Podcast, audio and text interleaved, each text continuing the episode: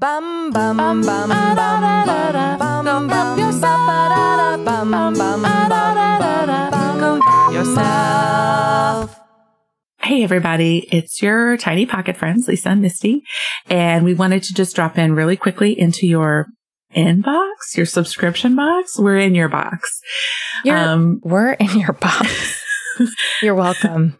but we wanted to just check in because a lot of you have been emailing or uh, posting on our Instagram post and wondering how we're doing with the fires. And yes, the entire West Coast is on fire, but Misty and I are safe in Los Angeles. We are safe.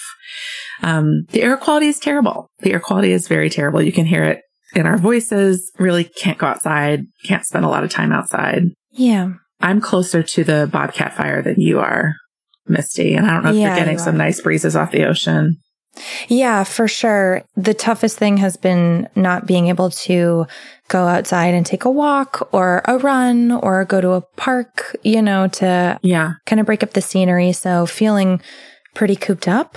Uh, but other than that, if that's the biggest problem, I'll take it, you know, and we're just thinking of everybody who's been affected by the fires and yeah. has had to evacuate or, or lost any property. With that in mind, I have just a very short article we'll link below from Bustle about five ways to support wildfire relief efforts right now. Yeah. And I'm just going to summarize it very quickly. The first way is to donate to community led relief efforts. And in this article, there's a ton of specific links to different organizations and they vary. There's for undocumented families, youth led emergency release efforts, California Wildfire Relief Funds. There's local indigenous leadership. Uh, and then there's also in Washington. There's just, there's a lot and in Oregon as well. And I do want to comment, um, Ijeoma, she lost her home in a fire. Ijeoma Oluo, who is the mm-hmm. author of So You Want to Talk About Race, her house burned down. Everybody's yeah. okay. She said they all got out yeah. okay, but she yeah. said they just left with the clothes on their backs. Yeah. So it's, it's affecting a lot of people that you know and that you, that you don't know and that you know. Mm-hmm. Number two, the way is to volunteer. So the Red Cross always needs extra volunteers. You can volunteer from home to virtually help. Um, and there's some links on how to sign up to find your best fit for services. Number three is signing a petition about climate change. They link to a Care2 peti- a petition because as we know, environmental justice is racial justice so mm-hmm. that envi- the environmental impacts of climate change do not affect us all equally. Correct. Yeah. And number four is talk about how colonialism impacts wildfires today. This one I wasn't expecting and I was really happy about. It says, though they're often referred to as natural disasters, human interventions like industrialization and its effects on the environment impact how bad wildfires get. Oh, but communities wow, yeah. that were living in wildfire prone areas, tribes like the Chumash, Hupa, Yurok, and other hundreds of others had effective solutions to control these well before white settlers colonized the western part of the U.S. Mm. So prescribed burns are a traditional Native American practice that for centuries helped reduce the risk of uncontrollable fires by clearing out dry underbrush and then which regenerated a healthy living flora.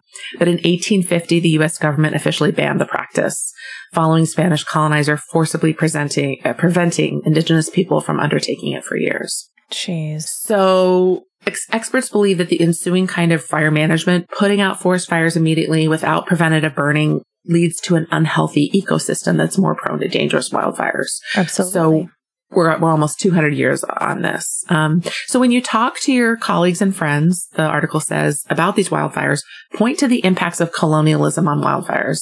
And doing so can help dismantle ideas about natural disasters that gloss over who's responsible for the damage in the first place. It's fascinating. And then the last one is use the disaster distress help, helpline if you need to. The mental health impacts of living through the wildfires can include anxiety, depression, and PTSD. And environmental disasters often cause a spike in domestic abuse and substance abuse also rises after disasters as people try to cope with the emotional and psychological mm. impacts of living in danger and uncertainty, which is already happening in the midst of coronavirus. Right. So the Substance Abuse and Mental Health Services Administration operates the disaster distress helpline all day, every day. It's 800-985-5990, or you can text talk with us to 66746 to get in touch with a trained crisis counselor. Again, This article link is in the show notes. And um, I was just really, really grateful for this. Thank you so much, Lisa. Yeah, because I know a lot of us, um, whether in whether you're on the West Coast or somewhere else in the country, I know a lot of people are wondering what to do. So yeah, thank yeah. you to you in this article for the guideposts. And then, Misty, on Friday, Ruth Bader Ginsburg passed. I know. I know it's it's a lot all at once. There's it a lot a happening. lot all at once. Mm-hmm. I'm going to tell you um, a little anecdote about her, and then my my uh, how she impacted my life. I mean, yeah, there's too many ways, but yeah, this is a well known kind of anecdote that a few days after she was nominated for the Supreme Court, she got a fax from a member of the Rotary Club in Bernardsville, New Jersey, and one of her law school classmates had presided over Rotarian induction ceremony, and during his formal remarks after dinner, that classmate recalled that he and his friends had known her by her law school nickname, Bitch. Apologizing profusely, the writer assured Ginsburg that he had asked the Rotary Club authorities to ban sexist and scatological statements at all meetings in the future. She read the fax silently, and then she exclaimed, Better bitch than mouse. Oh my God. The other one that I love so much and I posted on my Instagram is someone asked her, when, when is, when is enough women on the Supreme Court? How many is enough? And she said, when there are nine. And when she said that, I remember at the time, I was like, well, that, there can't be nine. then they would, they would have the whole court. And then I just went through the mental process. Well, why can't there be nine? I don't question when there are nine men.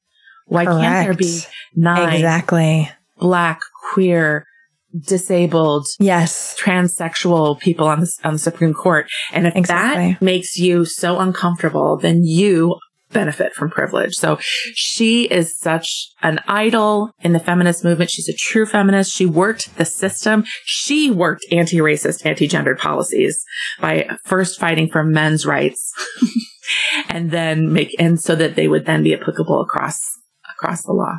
She was absolutely brilliant. There's not enough time in this quick bonus episode to honor her work and her legacy, but I know that for me, it feels like an enormous loss. And there's also a lot of fear around who will replace her. And she was a, a, small in stature, but those are enormous shoes to fill. Clown shoes. Yes. Nobody saw it under the bench. She wore clown shoes.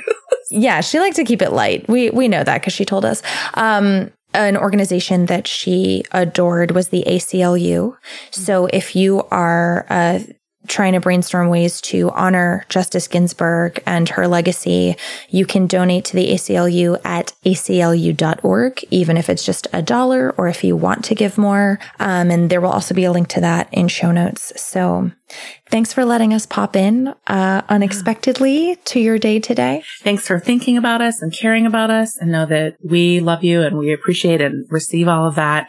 And we're also Yeah. here for you and we're thinking about you in this wild, wild time. Yeah. And we have some really fun content coming up, uh, some, some really cool stuff coming up in the next few weeks. So thanks for being on this journey with us. And with that, everybody, may you stay safe and well cared for and be good to yourselves. We love you.